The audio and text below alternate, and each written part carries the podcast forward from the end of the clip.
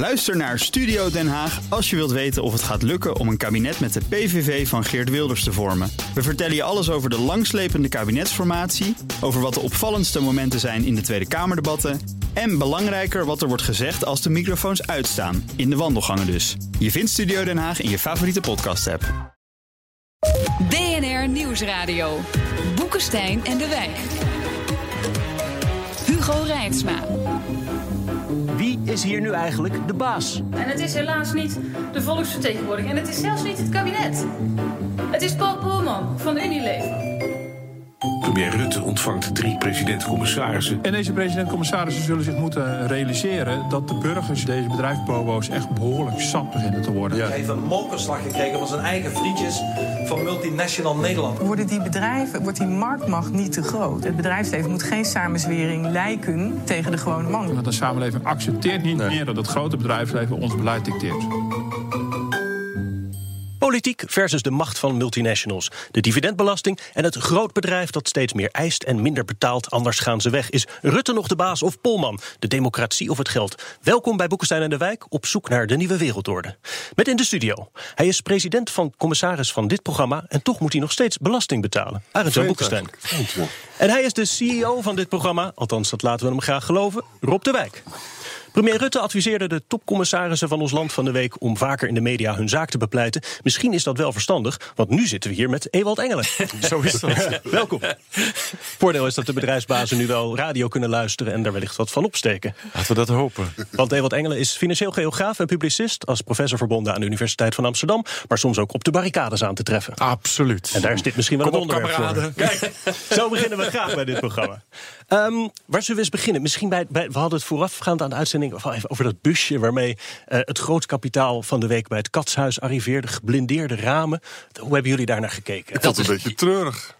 Ja? Zo- Zo'n busje waar ook de PvdA-fractie tegenwoordig in past. Weet je wel? Het is- Maar stond daar niet op de zijkant justitieel transport? Was het dat niet? Dat, dat had jij graag gezien. Dat had ik graag gezien. Ja. Ja. Maar de auto's met chauffeur eh, thuis gelaten. Ja, rechtstreeks uit de een beeldvorming. probleemwijk ge- genaamd de Zuidas. nee, maar, nee, maar to- toen ik dat zag, toen- en ik zag hoe die politiek daarop reageerde, op eh, die, die, die CEO's van die grote bedrijven, dacht ik, nou, dit is de volgende begroep, eh, beroepsgroep die aan de beurt is. We hebben nou eh, de politiek zelf gehad, eh, we hebben de wetenschap gehad, wetenschap is ook maar een mening. Eh, we hebben de rechters gehad. Nou, nu is deze groep aan de beurt. En dat is op zich, vind ik wel heel erg opmerkelijk. Dat gewoon elke groep, zo langzamerhand, die een bepaalde autoriteit, een bepaalde standing, een status heeft in de maatschappij, die worden allemaal aangepakt. Maar wat mij betreft is dat in Ja. dit geval volkomen terecht. We hebben toch het uit. principe van noblesse oblige. Dit zijn eh, duurbetaalde mannen eh, die geen enkele democratische verantwoording hoeven af te leggen. eh, die eh, in hele belangrijke mate via politiek lobbyen ehm, de marktregels naar hun hand hebben weten te zetten. Met allerlei negatieve effecten voor de Nederlandse burger. Stagnerende lonen, een arbeidsinkomensquote die al vanaf eind jaren 70 tendenzieel aan het dalen is. Ja, komt Loon- dat door hun of komt dat dat bijvoorbeeld komt door... hen. Het, het heeft, voor, nee, het heeft een zeg. hele belangrijke mate te maken met een enorme machtsverschuiving tussen kapitaal en arbeid. Als ik- arbeid is streekgebonden, om dat zo maar te zeggen. En kapitaal is gewoon cosmopolitisch geworden. En dat betekent dat kapitaal dus altijd, of het nou terecht is of niet, kan zeggen van joh, als jullie hier te veel stennis gaan maken, dan gaan wij weg. Maar als je nu kijkt naar, je zegt van die stagnatie van de inkomen, absoluut waar. Ik bedoel, daar, die, is er. Eh, en dat is ook een belangrijke reden van de, opkomst van de populisme. Maar als ik nou kijk wat er gebeurt in de Verenigde Staten, dan legt Trump, en ik vind terecht, die directe koppeling tussen eh, de stagnering van de inkomens, het wegebben van, eh, eh, van arbeid naar bijvoorbeeld Absoluut. China en de toetreding van dat land tot de WTO, de. Wereldhandelsorganisatie. Een hele belangrijke factor Ja, daarin kan je is meteen ook Dus zien in de grafiekjes We moeten wel even, ja, exact. Dus we moeten wel even uitkijken dat we niet alleen die CEO's daar de schuld van geven. Want er zijn ook hele structurele factoren die te maken Ja, hebben met internationale wezen. politiek. Ja, zeker, maar als je, al- want wat, waar je het eigenlijk over hebt, is natuurlijk gewoon economische globalisering. Exact. En dat is niet een proces, dat is een project geweest. Daar zijn uh, personen individueel verantwoordelijk voor geweest. Dat zijn politieke beslissingen geweest. Vanaf het einde van de jaren 70 hebben we natuurlijk heel veel belemmeringen bij grensoverschrijdende verkeer van goederen, diensten en kapitaal hebben we weggenomen. Uh, dat hebben we niet met arbeid gedaan. En dat heeft heel veel te maken met het feit dat arbeid natuurlijk een sociaal-culturele component heeft. Dus mensen wonen op een plek, hebben een netwerk daar, familie, vrienden, school, kinderopvang, sportverenigingen. Dus die vertrekken niet zo makkelijk als kapitaal. En dat heeft gewoon ook structureel een machts onevenwichtigheid veroorzaakt. En een van de uitkomsten is dus inderdaad stijgende bonussen, stijgende salarissen bij dit soort mannen, wegebbende werkgelegenheid van multinationals in Nederland, stagnerende inkomsten in Nederland, gigantische kasreserves eh, van diezelfde multinationals. En niet of nauwelijks een bijdrage aan de schatkist van Nederland. En dan wel mekkeren op het moment dat Nederlandse burgers en Nederlandse politici gaan zeggen van hé hey jongens, jullie moeten ook wat bijdragen aan het algemeen belang, want daar maak je potverdomme ook gewoon gebruik van. Ik zag dat 40% van de bedrijfswinst en 8% van eh, de privévermogens die blijft buiten de fiscus. Zijn dat, dat zou zomaar kunnen. dat zijn schattingen, want dat is absoluut niet uh, adequaat te ramen. Dus dat zijn schattingen, maar dat, uh, dat lijkt mij helemaal in de lijn met wat je in andere landen ook ziet gebeuren. Zullen we nog eventjes op de, op de actualiteit? Ik zet ondertussen mm. even mijn telefoon uit. Uh, want uh, die dividendbelasting uh, afschaffing gaat dus niet door. op dit moment wordt onderhandeld in Den Haag tussen coalitiepartijen over een alternatief. Waarschijnlijk geluiden in Den Haag gaan dat het dan maandag, maandagavond misschien gepresenteerd kan worden. Hoogstwaarschijnlijk voor een groot deel gewoon verlaging van de winstbelasting. Ja. Verdere verlaging misschien zelfs ja. dan in het coalitieakkoord was afgesproken. Ewald, is dat misschien wel een verbetering ten opzichte van de dividendbelasting. Nee, dat maakt allemaal geen ene moer uit. Het wordt wel breder gespreid. Nee, kijk, wat, wat, wat, er, wat, er, gebeurt, en dat is volgens mij echt wat het achterliggende uh, probleem is... dat Rutte 3 heeft proberen op te lossen. Uh, vanuit de OECD en dus ook vanuit de Europese Unie... is er in toenemende mate druk uitgeoefend op de lidstaten... om allerlei ontwijkingsroutes die multinationals gebruikten... om uh, hun, hun, belastingdruk zo laag mogelijk te houden... om die aan te pakken. Ja. Nou, Nederland is een gigantisch belasting belastingparadijs. Mhm. Met name voor uh, multinationals. En dat loopt via allerlei uh, ontwijkingsroutes. Nou, een aantal van die ontwijkingsroutes heeft Rutte 3 uh, moeten sluiten.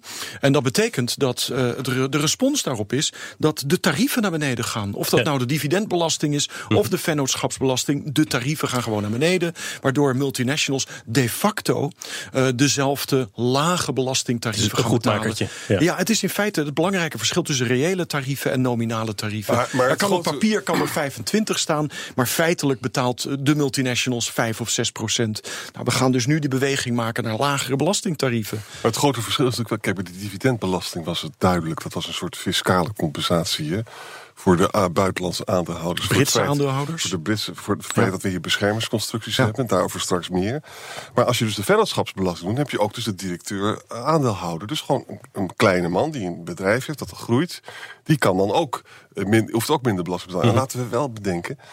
Uh, belastingen zijn hele rare dingen. Die worden uiteindelijk allemaal door mensen betaald. Hè? Als een bedrijf meer belasting gaat betalen, dan kan, kan het niet in investeringen doen. Het kan het ook niet in loonverhoging doen. Hè? Met andere woorden, het is altijd ontzettend belangrijk dat je bedrijvigheid goed uh, bedient. Maar dan moet het wel zo zijn dat het eerlijk is ten andere dingen. En ik vind dus met die vennootschapsbelasting, dan heb je dus die vreselijke uit elkaar spelen van het kleine middenbedrijf tegenover het groot kapitaal, valt dan weg. En dat was natuurlijk de veel betere route. Eén ding wat ik heel interessant vond, dat vond ik zo interessant.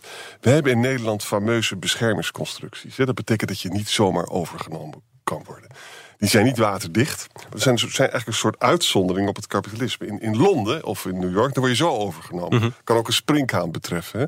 Nou, AXO heeft helemaal niet een briljant beleid gevoerd de afgelopen tien jaar. Maar die jongens die wilden wel graag die beschermingsconstructie gebruiken. Want dat, die hele managementlaag weet dat ze ook weg zijn bij een overname. Dus we zagen hier dus binnen het Nederlandse kapitalisme, ook binnen die dividendbelasting, dus ook een, juist een soort socialisme binnen het bedrijfsleven. Dat is ook zo. Het is beschermen van je eigen baan. En dat vind ik eigenlijk kwalijk. Want het is eigenlijk een verzorgingsstaat voor het Old Boys Network. Exact. ja, exact. Ja. En, en, een overname van AXO zou namelijk wel degelijk kunnen leiden tot uh, meer banen. Uh, betere lonen en zo. Het hoeft niet als Nou, wat ik betwijfel dat hoor. Kijk, ik ben, ik ben het eens met belasting is inderdaad iets wat opgehoest moet worden door de consumenten. Maar wat we de afgelopen 10, 15, 20 jaar hebben gezien, is dat uh, de belastingdruk voor multinationals enorm naar beneden gegaan is. Dat door globalisering uh, de loonkosten als component in de totale kostenstructuur van multinationals ook enorm verlaagd is. En dat we dus gigantische winsten hebben. Want de kasreserves die zijn werkelijk exorbitant. Die zijn historisch gezien nog nooit zo hoog geweest. En wat doen multinationals ermee? Die investeren dus niet. Kijk, de officiële legitimatie is van ja, dan gaan ze investeren. Maar dat doen ze niet. Maar wat wil je dan met wat die- Doen ze, wat ze, ze kopen hun aandelen terug, zodat de bonussen van de CEO's alleen maar omhoog gaan. Er worden overnames gedaan. Massaal. We hebben vorig jaar de hoogste totale waarde aan overnames mondiaal gezien. Waarvan we weten empirisch dat 70% is weggegooid geld. Dus er worden gewoon volkomen zinloze dingen mee gedaan. En dan doemt dus de vraag op, en ik vind dat een hele relevante vraag, die volgens mij ook gewoon internationaal beantwoord moet worden. Die kasreserves, die moet, daar moet iets mee gedaan worden. En laten we daar nou niet domme dingen mee gaan doen als overnames en aandelen terugkopen. Maar wie hoe is- kunnen, nee, we, maar hoe nou- kunnen we werkgelegenheid Ja, creëren? maar wie is we? Want dit is dus niet een probleem. Dat, is een enorm collectief handelingsprobleem, dus ik weet en, we ook en- niet. Nee, en collectief is niet, laten we zeggen, Nederland. Maar collectief is collectief Nederland met de rest van de wereld. Want anders ga je dit toch Nou, in alle landen doen? Ja, het is niet de rest van de wereld. Want volgens mij zijn het vooral Europese en Noord-Amerikaanse multinationals die hiermee te maken hebben. En, en het daar doemt dus inderdaad wel de vraag op: hoe zorgen we ervoor dat die kasreserves op de een of andere manier weer in de reële economie ingezet gaan worden? En dat kan dus inderdaad via loonsverhogingen, dat kan via belastingverhogingen, of dat kan via simpelweg de plicht om dat gewoon zinvol te investeren. Maar dan moet, je- ja, maar dan moet je gaan nationaliseren. Nou ja, dat zou inderdaad één van de oplossingen zijn. Maar ik zou dus inderdaad gewoon heel graag zien. Kijk, we hebben in Nederland heel lang een zogenaamd Rijnlands model gehad. Waarbij dus ook de factor arbeid een, een zekere mate van zeggenschap had over het strategische beleid van multinationals. Dat hebben we in de jaren negentig hebben dat langzaam afgebouwd. Omdat we wilden voldoen aan de eisen die Anglo-Amerikaanse beleggers stelden. Maar wellicht dat je weer kan denken aan een Rijnlands model 2.0. Waarbij je dus ook andere partijen aan tafel krijgt. Die dus gaan iets, gaan, iets, gaan, iets te zeggen gaan krijgen over de besteding van die gigantische kasreserves. Want dat is gewoon een probleem. Hè? Je ondergraaft. En jullie zijn rechtse mannen, neem ik aan. Het ondergraaft. Ik ben rechts. Ik heb geen idee wat ik ben. Maar in ieder geval, in ieder geval Moeilijk momentje in de uitzending, dit merk ik. Liberale man, maar dit, dit, dit, dit is een levensgroot probleem. Wat uiteindelijk ook de legitimiteit van het kapitalisme ondermijnt. Nou, Ewald, luister, luister. eens. Want dit is, dit is de bron van het, van het Trumpisme. het is Het is de bron van het populisme. Het is heel interessant dat, eh, dat de FT de, de laatste jaren ook hele kritische artikelen Absoluut, over het Martin Wolf. Martin. Wolf, hè, dat was een hele mooie Ja, artikelen. daar ook zorgen. En het is duidelijk dat die lonen moeten omhoog. We leven in een wereld waarbij zelfs eh, de, de president van de Nederlandse bank zegt dat de lonen omhoog. Dat, Ja. dat waren we 20 jaar Vakbonden geleden. hoor je niet, maar de Nederlandse Ja. bank wel. Dus dat is een probleem. Vakbonden zijn zwak. Eh, de rente is krankzinnig laag, waardoor er dus ook allemaal eh, niet renderende investeringen, wordt, wordt, wordt investeringen niet, niet goed over nagedacht is. Dat leidt ook niet tot veel banen. Hè? Dus veel heeft te maken ook met de monetaire situatie. Maar jongens, één ding, hè. Eh, nationaliseren is geen goed idee. We moeten de... Kijk, het goede van het kapitalisme is die allocatieve efficiëntie van die productiemiddelen. Dat is, on... dat is echt heel goed. Hè? Nou, dat vind, ik, echt- dat vind ik echt ontzettende flauwekul. 30% van de mondiale voedselproductie wordt doorgedraaid. 60 tot 70% van de mondiale kledingproductie wordt als landfill Ja, maar- gebruikt. ja, maar Ewald- dat is niet enorme, eh, superieure, efficiënte allocatie. Maar Ewald, ik Dit heb, is eh, verspilling van heb ik jou daar. Ik heb Russische verrekijkers uit, uit de oude tijd. Kan je niet meer kijken. Ja, maar ze hebben wel. ja, nee, zeker. BNR Nieuwsradio. Boekenstein en de Wijk. Op zoek naar de nieuwe wereldorde. Dit is Boekenstein en de Wijk. En dat programma is natuurlijk niet zonder Arend-Jan Boekenstein en Rob de Wijk. Onze gast is professor politicus Gentleman Hooligan. En we gaan een beetje richting het hooliganisme, merk ik. Ik heb wat jullie niet teleurgesteld. Nee, heel goed. Ewald Engelen. Ehm, we hebben het over de macht van het grootkapitaal. En we gaan in het tweede deel van dit programma altijd een beetje naar, naar oplossingen toe. Nou. De eentje hebben we al gehoord, nationaliseren. Maar Ewald, ik had nog een vraag over wat jij zei over eh, globalisering eh, eerder in de uitzending. Ja. Dat het is natuurlijk eh, beleid geweest, lange Ja. tijd. Het is gepusht. Ja. Heeft het niet ook te maken met, met technologie? Ik bedoel, het gaat nu vooral via internet natuurlijk. Dat is ook iets wat je niet zo snel terugrolt. Ook als je er een andere ideologie over Nee, 40% van de banen gaat, gaat verdwijnen. Ja, daar ben ik het niet helemaal mee eens. Maar goed, dat, dat is weer een ander verhaal. Nee, technologie heeft er natuurlijk een rol bij gespeeld. Maar je moet één ding niet vergeten: hè, dat de de, de, de technologie van de globalisering is eigenlijk enorm ehm, laag bij de gronds. Het is de container. Ehm, eh, dat is echt een absoluut cruciaal element geweest in het Mhm. mogelijk maken van de globalisering. Het is het, eh, het, eh, het, de, de, de mogelijkheid om in real time de container met de barcode te, te, te tracken waar dat is. Ja, met al onze General vanuit China, die, System. ja. En, en het is natuurlijk ook gewoon Pax Americana. Het is het veilig houden van onze zeeroutes die globalisering mo- mogelijk gemaakt heeft. Want al die grote containerschepen, Mhm. die moeten wel veilig eh, om, de, om Kaap de Goede Hoop eh, heen en dan naar de kusten van de Verenigde Staten. En die drie componenten, dat zijn allemaal zwaar politieke componenten. Dat GPS-systeem, dat is van het Pentagon, dat is allemaal Amerikaans defensie-initiatief geweest. De container, de gestandaardiseerde container, is afkomstig van de bevoorrading van de Vietnam-soldaten in de Mhm, Vietnamoorlog. mhm. Dus het is allemaal door en door politiek. En dan kan je wel zeggen, internet, ja, internet is inderdaad belangrijk. Daar doen we van alles mee. Alhoewel je natuurlijk ook op het moment dat je kijkt naar wat het daadwerkelijk doet. Het is een soort digitale weekkampcatalogus annex postkantoor geworden. En eigenlijk heeft het in termen van daadwerkelijke productiegroei niet zoveel teweeggebracht. Dat is Maar- het maar grote raadsel op dit moment in de economie. Maar er is ook een grote strijd met het staatskapitalisme aan de gang. Hè? Het is onze vorm en het staatskapitalisme. En dat is, dat is eigenlijk volgens mij nog een groter probleem.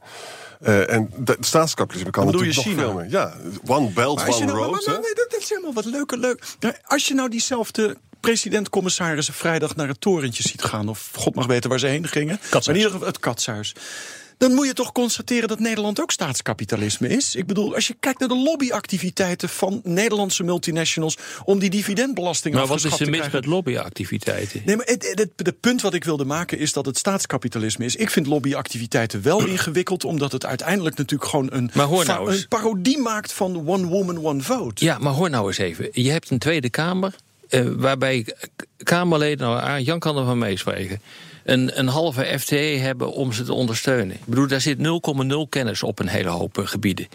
Deze Kamer, die we nu op dit ogenblik hebben, zeker met het weghebben van, eh, van kennis uit die Kamer, omdat eh, de zittingstermijnen zo kort eh, worden van die Kamerleden, betekent dat een Kamer per definitie enorm belobbybaar wordt. Want op een andere manier kunnen ze gewoon niet meer aan hun kennis komen. Daar zit echt een heel groot wezenlijk probleem in onze democratie dat die Kamer niet goed functioneert. Er wordt oeverloos wordt er ook in het verleden gediscussieerd om eindelijk eens een keer weer kennis in die Kamer te krijgen. Dat lukt dus niet. Dus wat, wat krijg je?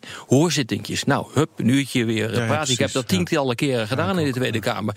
Belangrijk, maar als ik, er, als ik eruit ga uit zo'n hoorzitting, dan denk ik altijd.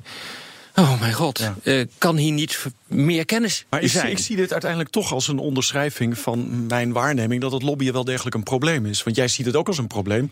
Alleen jij legt de oorzaak voor een deel neer bij kennisachterstand van het Ja, parlement. de- het is, en het, het is geen het probleem. eens, hoor. Dus, maar hoe je het dat is, moet oplossen Het is is een geen tweede. probleem lobbyen als je een Kamer hebt die ook snapt wat het onderwerp inhoudt. En anders wordt het lobbyen wel een probleem. Want Maar- anders ga je krijgen dat een, dat een lobbyorganisatie wetgeving gaat maken. En daar zijn Dat, vele dat is wat we doen, ja, absoluut. dat is wat maar het, het punt is, hè, als je kijkt, eh, Corporate Europe Obser- Observatory heeft dus prachtig in kaart gebracht, gebracht wat er door verschillende multinationals uit verschillende sectoren aan lobby-initiatieven ondernomen wordt in de Europese Commissie, voor de Europese Commissie. En dan zie je dat het eh, verschil in termen, termen van hulpbronnen tussen NGO's aan de ene kant en de multinationals aan de andere kant is gigantisch. het is een factor 10. En dat betekent dus dat de belangen van die multinationals heel makkelijk, zeker in Europa, wat natuurlijk vrij weinig aan de parlementaire eh, controle onderhevig is, vrij makkelijk in die wetgevingstrajecten ingefietst kan worden. en dat is problematisch. Ja, vooral ook omdat de Kamer geen tegenwicht kan bieden. Dan Absoluut, kom ik weer bij mijn... Ja, Daar zit echt een groot democratisch tekort hier.